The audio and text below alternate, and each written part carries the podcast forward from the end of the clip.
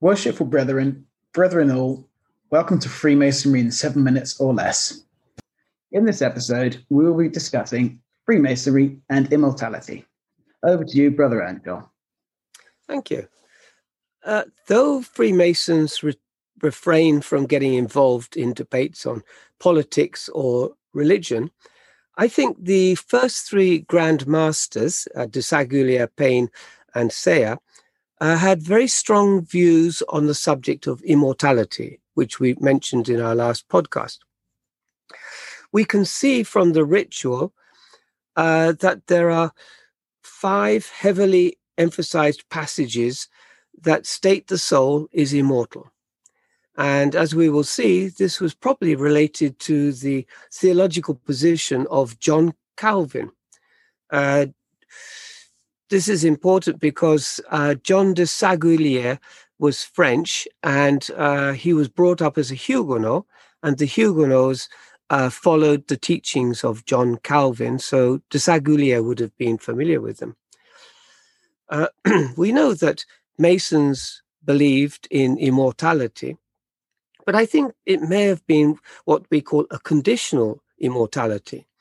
Uh, that is, immortality is only granted to those who lead virtuous lives. And that's why there's so much em- emphasis on morality and virtue in the degrees. Mm-hmm. In the third degree, uh, there are dozens of references to uh, immortality. And I will bring up a few in a moment. Uh, first, I'd just like to talk about Desaguliers. He was born in 1683. Um, uh, lived in a Huguenot community in London. And he probably didn't know much about the fighting. Uh, he would have heard from his father or his, from his relatives about the fighting between the Catholics and the Huguenots in France. Um, but uh, that's the background to his um, his upbringing. Mm-hmm. Mm-hmm. He was he was brought up as uh, in Calvinism, uh, his father was actually a, a Calvinist minister, and uh, he would have his father would have obviously convinced Desaguliers the necess- necessity of a, a, correct understanding about life after death.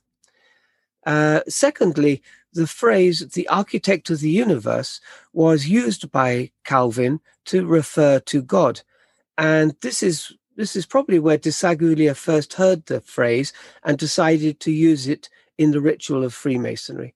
When I hear the term architect of the universe, it reminds me of the Platonic term um, of the of the demiurge, the, the builder. It's um, mm.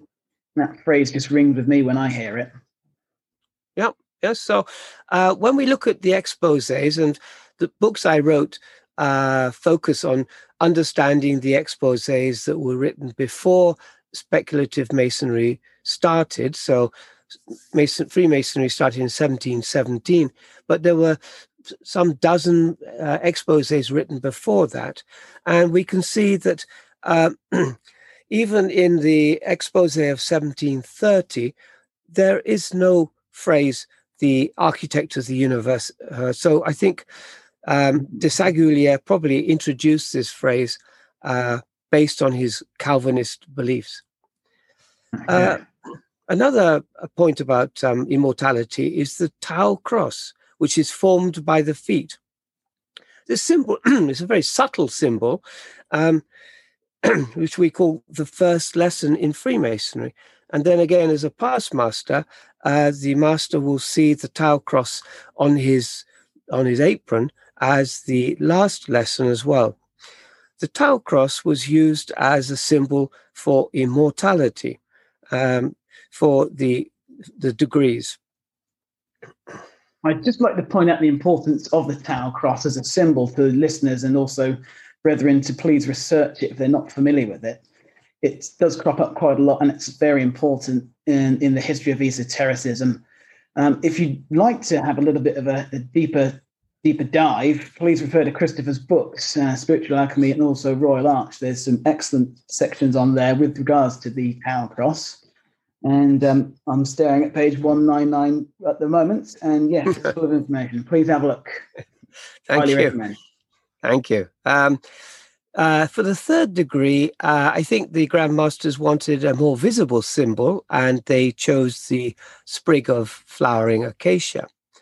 Um, again, the acacia as a symbol of immortality uh, is sort of, of a more of a metaphysical symbol. The wood is very hard, so it wasn't attacked by animals or insects. And also, uh, so it represented the incorruptible nature of the soul. It couldn't be attacked. And as acacia is found in very arid, dry land, the roots have to go down very deeply to get water. And this suggests that, in a simile, uh, our lives should be deeply rooted in God. And I think this is how the Freemasons of the time would have thought about that symbol. Interesting. Very interesting. So, where would you say in immortality is indicated in the ritual? Well, most of the references are to be found in the third degree, which I call, I I think of as a, a Christian degree. Um, for example, the three steps in a lodge as master masons. Uh, we may enjoy the happy reflections consequent on a well spent life and die in the hope of a glorious immortality. And at the end of the lecture, uh, there's a couple of references, for example, acacia, that reminds of reminds us of that far better and immortal part which survives the grave. And it being the inspiration of that divinity whom we adore and bearing the nearest resemblance of that supreme intelligence which pervades all nature and which can never, never, never die. So I must point out that I use the ritual of the Grand Lodge of Massachusetts, so the wording may be different in, in other lodges. Um, but if you want more detail about immortality and the third degree, uh, can I suggest um, my book, uh, Quest for Immortality, or the second one, Freemasonry Royal Arch. Both of which I'd highly recommend. And thank you, Brother Earnshaw. That brings this episode to a close. If you have any questions, please email on the link below. And we now part on the square, and we will meet soon. Goodbye. Goodbye.